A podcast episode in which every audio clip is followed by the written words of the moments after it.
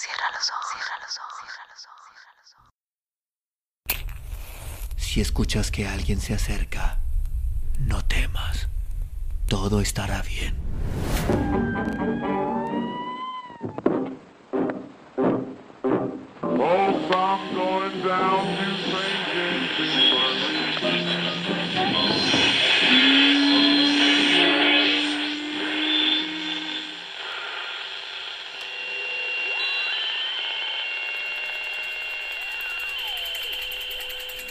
Estás escuchando, Crónica, Crónica Lunares, el lugar, el lugar donde, donde entra por tus entra por tus oídos.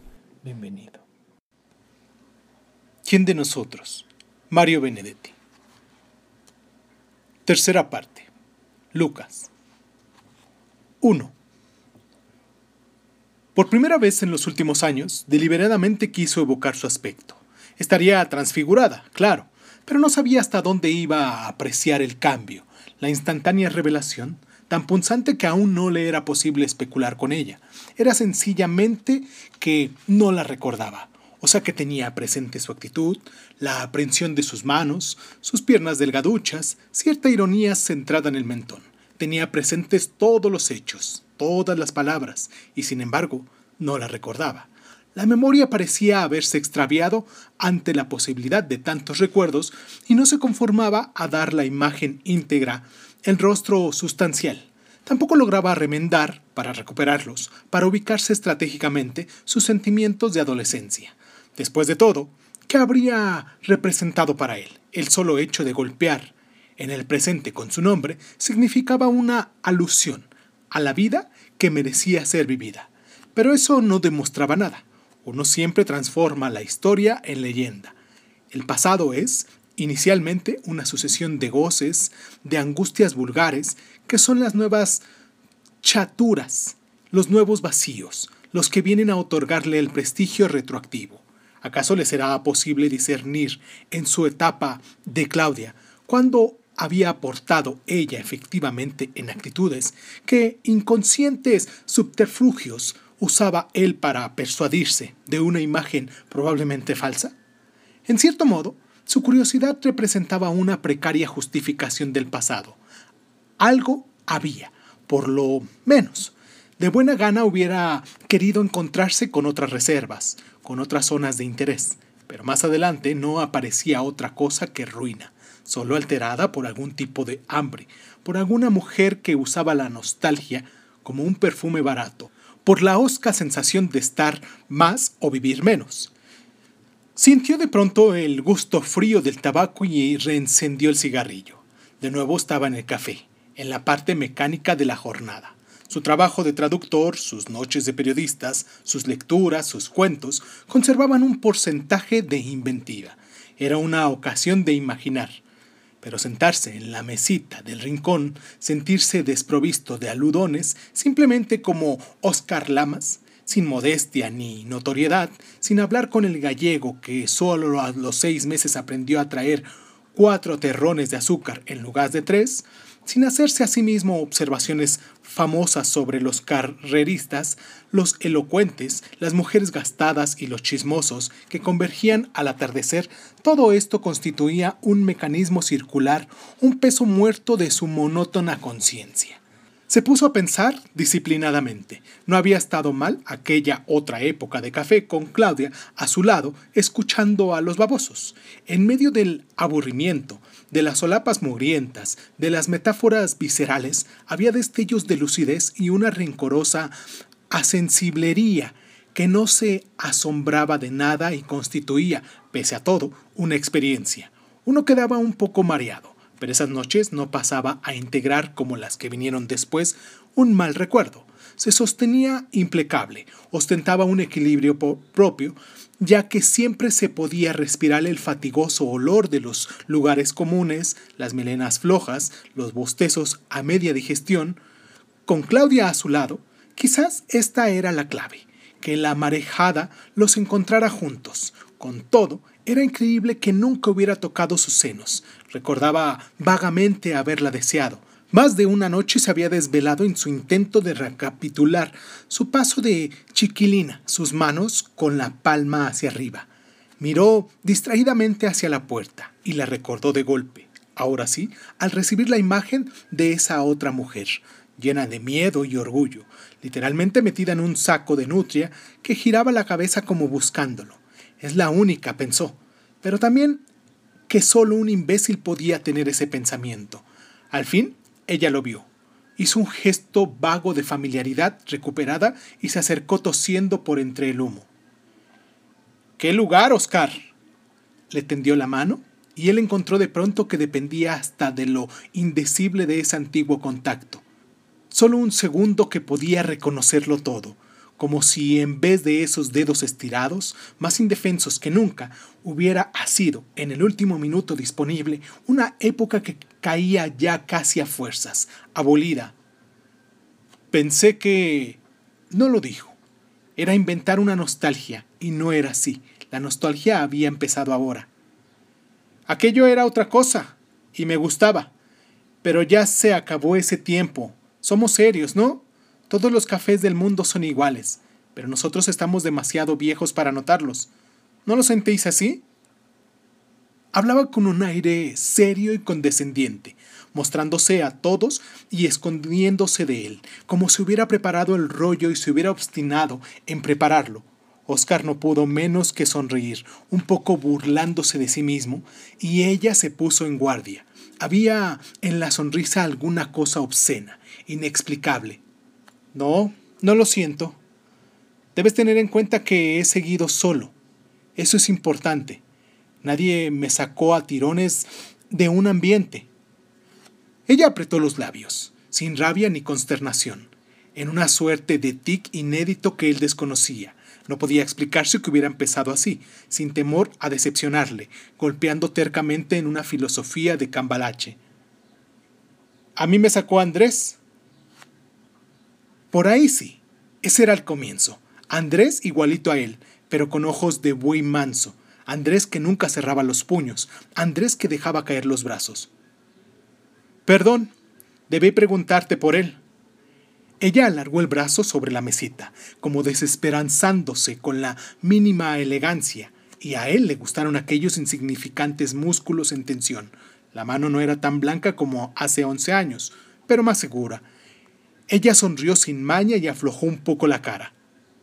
Claro, él está bien, siempre está bien. No podía decirse si había asco o gratitud en esa vehemencia casi estacionaria, pero seguro que no era amor. ¿Por qué siempre pasa algo? No, no pasa nada.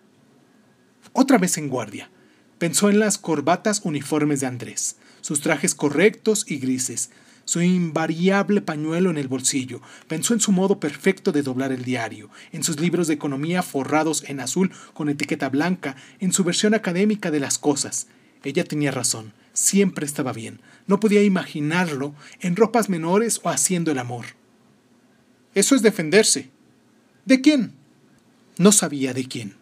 Hay una defensa inmemorial, renovable y temblorona, un síntoma exacto de vacilación.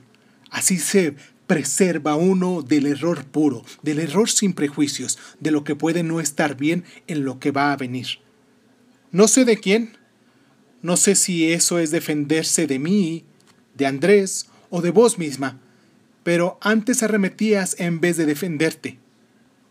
Ella balanceó la cabeza, como si le hubiera puesto a comparar el pasado y el presente y no podía decirse.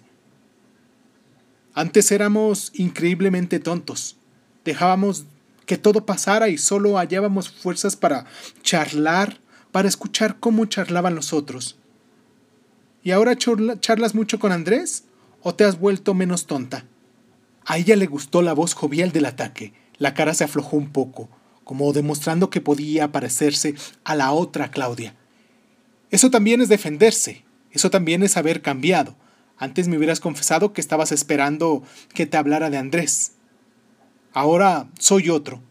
¿Y antes? Antes no era nada, pero el otro era él. 2. La segunda vez fue un domingo en Palermo, como dos adolescentes. Ella estaba sin sombrero, tercamente joven, como si no pudiera ingresar a otro compartimiento de la vida. Bueno, Decime qué hiciste, dijo, en todos estos años. No era un cumplido. Ella quería realmente enterarse, introducirse en aquella zona inédita. Los brazos colgaban sin cartera, como los de una chica que iba a hacer un mandado. Toda ella inspiraba una confianza cautelosa. Eso ya lo sabes. Lo sé por las cartas. Él rió francamente, echando la cabeza hacia atrás, como había mentido en esas cartas, mentido para Andrés y para que Claudia se diera cuenta de que mentía. Pensé que creías mis grandezas. Claro que sí. ¿Y Andrés? Andrés cree todo lo que aumenta su pesimismo. ¿Mis cartas también lo aumentan? Tus cartas también.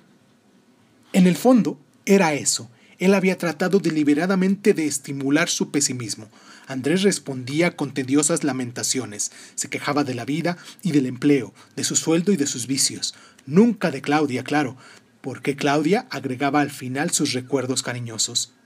Entonces, ¿entonces qué? Decime qué hiciste. ¿De veras te interesa? Esta vez comenzó a interrogarle implacablemente acerca de qué pretendía ella de él y qué pretendía él de ella y de sí mismo. El pasado era este, una triple camaradería, Andrés, Claudia y él. Hubo un sobremalentendido, que la amistad entre Claudia y él iba a desembocar en algo más, pero no desembocó. Ella se casó con Andrés y él se fue a Buenos Aires. Todo un gesto. El presente era este. Después de 11 años de matrimonio, Andrés la mandaba a Buenos Aires con el encargo, con el pretexto de que entregara un libro, un libro de JB para mayor tortura, y ella cumplía esa misión con tanta solicitud que seguía viéndose con él como esa misma tarde. Las posibilidades eran tantas que lo desorientaban. Efectivamente, había una idiotez en juego. ¿Acaso el idiota fuese él, por dejarla escapar, por no haberla tocado? o Andrés por ofrecerla ahora en bandeja. Y si fuese ella, y solo por eso hubiera llevado a ambos, a Andrés y a él, a la indiferencia. Mira, lo que hice es tan poco que casi preferiría contarte lo que no hice. Así nos amargamos juntos.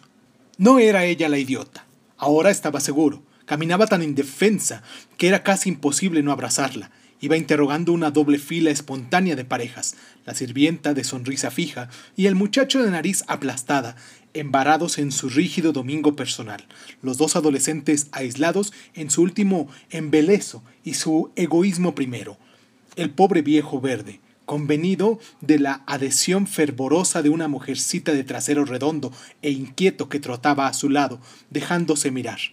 El pasado era este, Claudia llena de admiración y de promesas, y él diciéndole no hay por qué apurarse, él creyendo que la vida iba a quedar ahí, detenida en ese idilio injusto, uno junto al otro, defendidos quién sabe por qué, solos en una nube de humo y metáforas cochinas. El presente era este, ella buscándolo, empujada por el imprescindible odio hacia Andrés, convocando a él como quien llama al suplente cuando el titular ha muerto o no sirve o renuncia. Él, detenido a la fuerza, conmovido otra vez por el pasado y las promesas que éste encerraba, pero también imprescindiblemente herido por esa sensación de despojo al que buscan extraer del tacho de basura. Creo que se puede ser franco. Yo no fui nunca, ¿sabes? De los que pegan carteles de mujeres desnudas en la cabecera de la cama.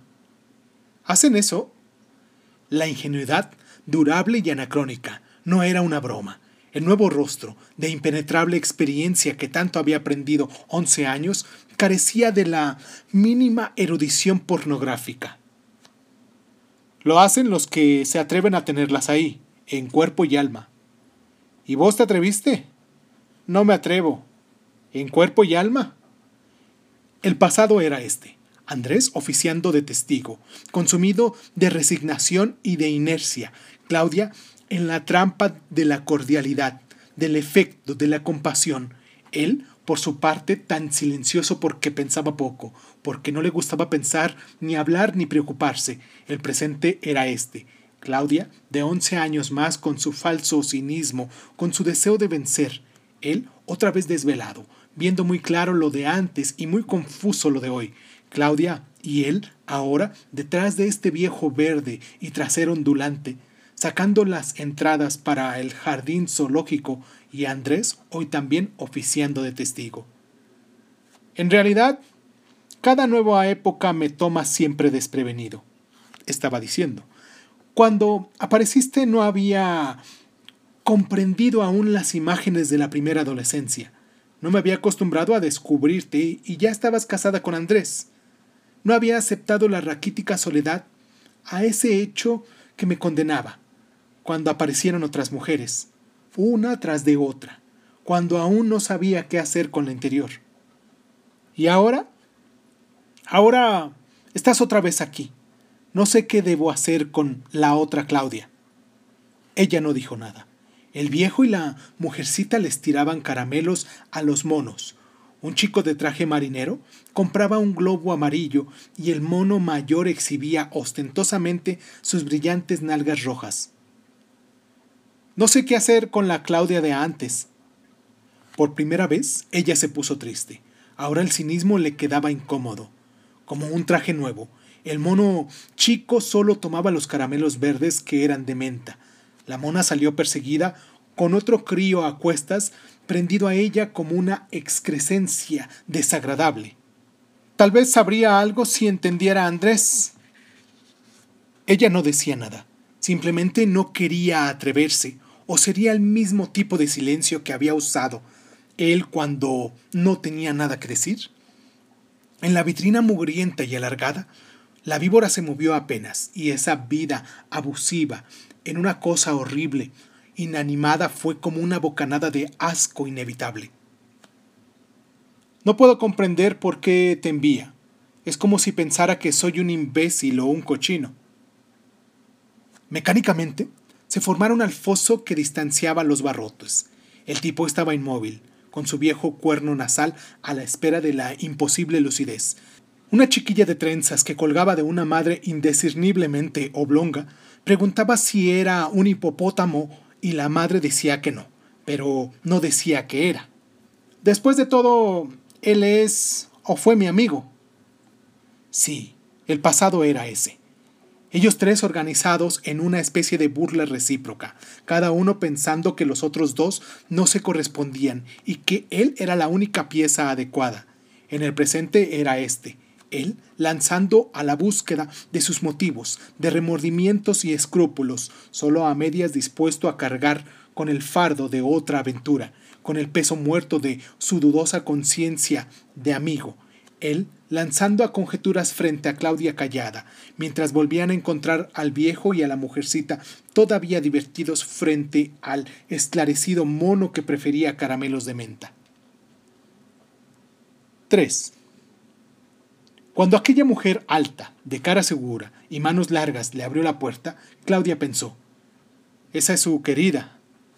Pero él la besó cómodamente, como a una hermana, y luego presentó, Claudia, Lucía. Lucía sonrió. Tenía la boca grande, los pómulos salientes. Claudia sucumbió a su absurda y antigua convicción de que las personas de boca grande eran fieles, nobles y generosas. Andrés tenía una boca chica, pero de labios carnosos, la peor especie de entre las bocas chicas. Lucía procedió por un corredor angosto y mal iluminado. Abrió la segunda puerta de la izquierda y se hizo a un lado para que entraran. Era una habitación bastante amplia, con un ropero, dos camas de bronce, una mesita de tres sillas de playa. Él saludó con un gesto y Lucía dijo Esta es Claudia, una amiga de Oscar. Luego, sin transición, le preguntó, ¿Puedo tutearte? Ella dijo, Claro. Y le dejó el sombrero, la cartera, los guantes. Había dos tipos sentados sobre la cama, uno de ellos con unos papeles en la mano, una joven casi bonita y bastante vulgar, con una cara imitación Greg Grayson, que apoyaba en un hombro del que tenía los papeles, otra mujer de unos treinta y tantos, con un pelo lacio, sobre el ojo izquierdo y un muchachote diez años más joven, con un buzo azul y pantalón de franela. Estaban muy juntos, recostados contra la pared del fondo. Claudia hizo la lista, dedicada a Claudia. Este es Carlos, un despreocupado. Vive con los padres. Este es Fortunati, un poeta mediocre que a nosotros nos gusta. Esta es Asia, para la exportación. En realidad, Josefa. Nos ha convencido de su belleza, de modo que afortunadamente ya no se habla más de ese respecto. Aquellos dos, contra toda apariencia, ahora están juntos solo por accidente. Ella es María, tiene nombre de virgen, pero le gustan los tangos, los hombres y la poesía. Solo ha realizado la segunda vocación. Él es Almilcar, un chico, como ves, se especializa en los robos de libros, traducciones del inglés e incidentes automovilísticos. Maneja sin libreta y escribe sin inspiración. Generalmente no nos gusta. Las risas que surgieron la confundieron mucho más que el resumen de Lucía. La que más ruidosamente festejaba era Asia Josefa. Cuando pudo serenarse a medias, se acercó a Claudia, le tomó las manos y preguntó, dirigiéndose a Lamas, ¿Dónde conseguiste a esa ricura? Él estaba a gusto, callado como hacía once años, en esa atmósfera de hombres y mujeres más viejos o más tarados que los de entonces. Es la mujer de Andrés, dijo, pero dirigiéndose a Lucía. A Asia no pareció importarle ese desprecio y puso su mejor cara de mimo para decirle a Claudia Ah, la mujercita de Andrés sin Andrés. ¿Por qué no lo trajiste? ¿Cómo es él? ¿Te gusta todavía? Desde la parte del fondo, y emergiendo entre su pelo lacio, María le gritó que se callara, pero la otra ya decía ¿O viniste aquí para descansar? Es muy raro que puedas descansar con Oscar sino que lo diga Lucía, o sos únicamente una amiguita. Claudia movió la cabeza negando no sabía qué. En realidad la negación le venía de muy adentro, una especie de asco por eso que había constituido la naturalidad de once años antes y que ahora ni siquiera podía conmoverla por un lejano resplandor, con esa luz inevitable de autocompasión que rodea las actitudes de cualquier pasado, que Oscar se hubiera quedado con eso mientras ella se iba endureciendo junto a Andrés le parecía una injusticia tan segura, una inercia tan incómoda como la de un individuo que, habiendo sido muy festejado por el hecho de chuparse el dedo en su primer año de existencia, pretendiera el mismo éxito por el hecho de chupárselo a los treinta. Ya es suficiente, Josefa, dijo Oscar y esta vez Asia quedó aniquilada por su propio nombre. Se apartó de Claudia disculpándose. Tienes razón, es suficiente. No me hagas caso, soy medio loca. De modo que usted es de Montevideo, dijo Carlos para despistar. Entonces Fortunati la miró por primera vez con una atención y comentó despacio como si arrastrara consigo una verdad inédita. La ciudad que dio tres poetas a Francia. Al fin, Oscar la miró compasivamente. Estaba claro que ella quería decir alguna cosa y no encontraba qué. No había hablado aún, pero aparentemente ellos solo pretendían que escuchara. L'Outremont, Laforget, Superville. Enumeraba implacablemente la erudición de Fortunati. Así que usted es aquí el que escribe. Pudo al fin arrancar de sí misma y se sintió horriblemente torpe. Sí, viejita, dijo el llamado Carlos. Él es el que escribe. Entonces ella, contradiciendo la política de toda su vida, se oyó decir, Léanos algo suyo, y luego, increíblemente, recalcar con una sonrisa, Por favor. Pero el ruego estaba de más. Fortunati eligió un papel y rápidamente anunció, Es uno de mis últimos poemas, la oración de un auxiliar segundo. Claudia observó que todos, hasta los acaramelados del fondo, se acercaban al lector. Este agregó, Es la primera vez que lo leo. Por lo tanto, una especie de preestreno, tanto más extraordinario cuanto que nunca pasaría de ahí.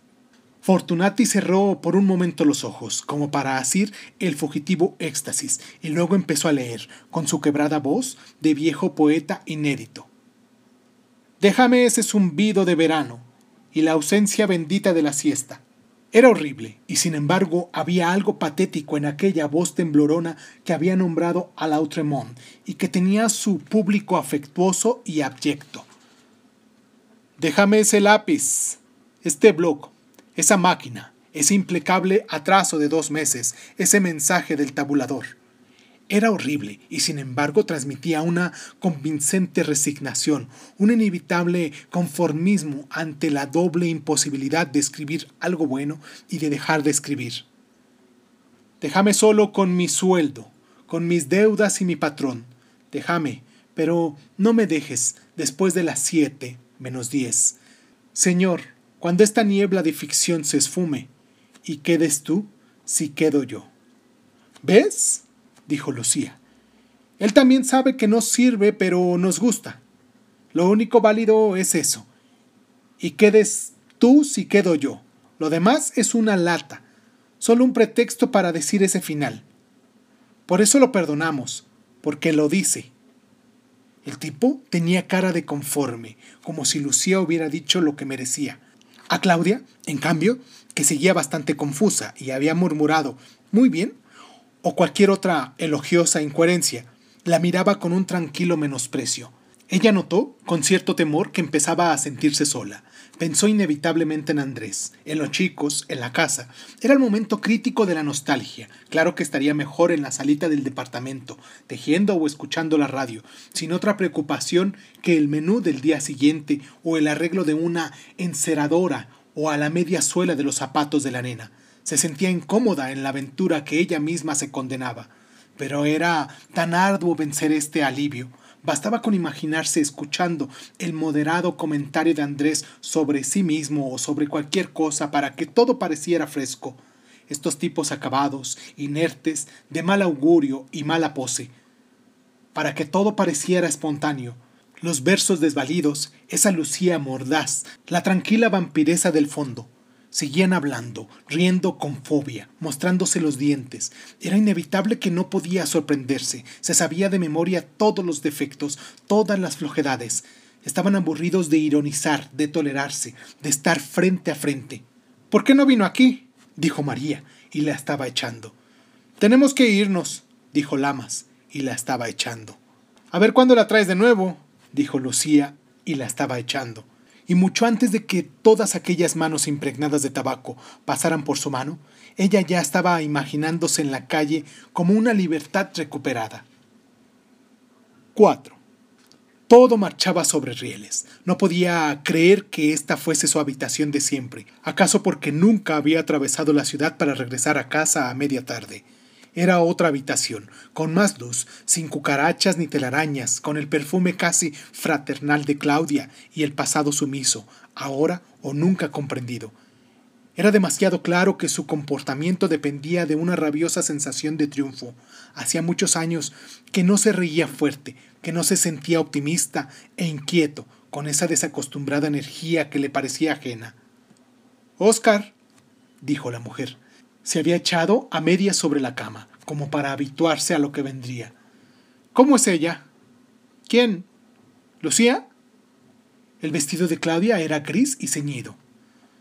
No puedes imaginarte lo buena que es. Una franja de sol le cruzaba ahora la espada en diagonal. Ya sé que es buena. Pero, ¿cómo es contigo? Lo miraba seria, con un estilo más maduro y temeroso que el de once años antes. ¿Te conforma?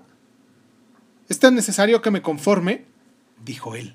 Se acordaba de la tristeza segura que había en la cordialidad, en los modales absurdos de Lucía. Claudia se estiró sobre la cama para alcanzar la mesita de la izquierda. La franja del sol le atravesaba ahora la cintura. Lamas se sintió débil y emocionado al ver cómo recuperaba su capacidad de desearla.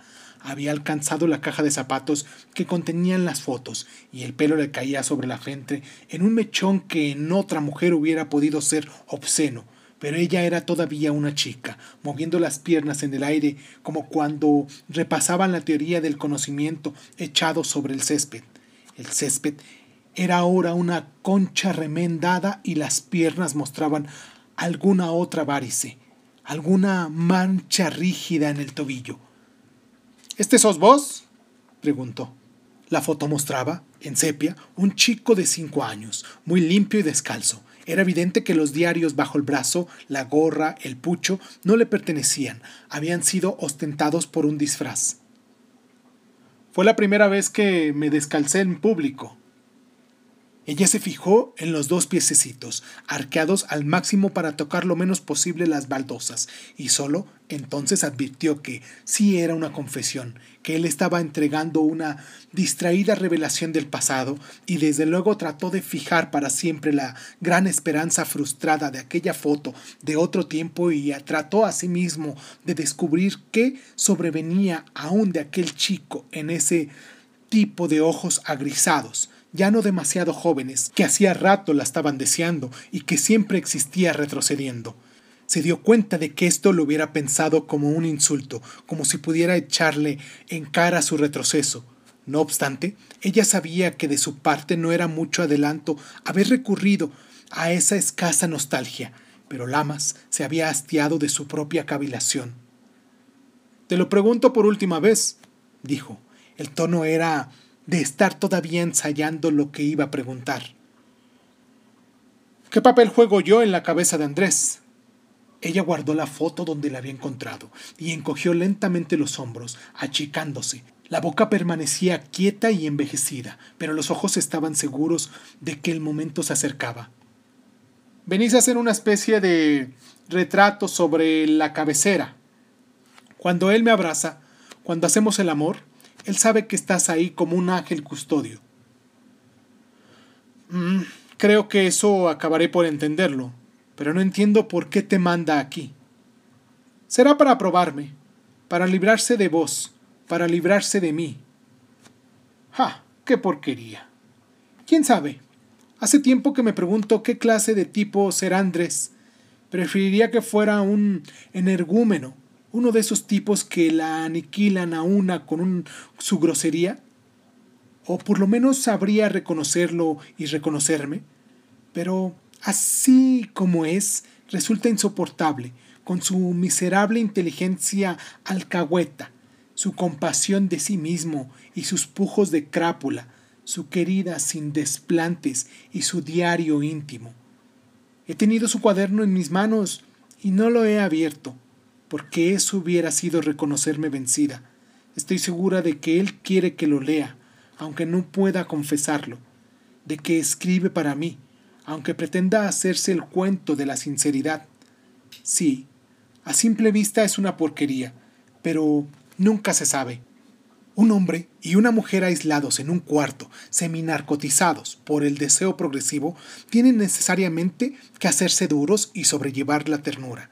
Cada vez que la historia significaba menos, cada vez que tenían más importancia los cuerpos de la espera. Cuando ella acercó la cartera y sacó el papel, Lama reconoció los caracteres ganchudos e inclinados. En todo caso, si hay una porquería es esta, dijo ella. Desdobló la carta con un asco injusto, como si no quisiera verse involucrada en ese juego.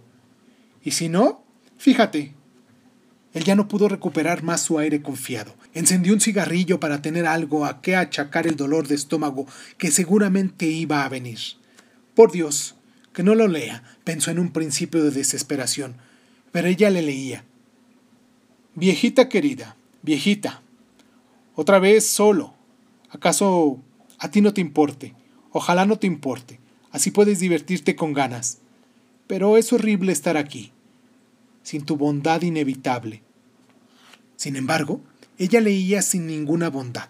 Estaba dura y había un odio indecente en la entonación con que acompañaba aquel empalago.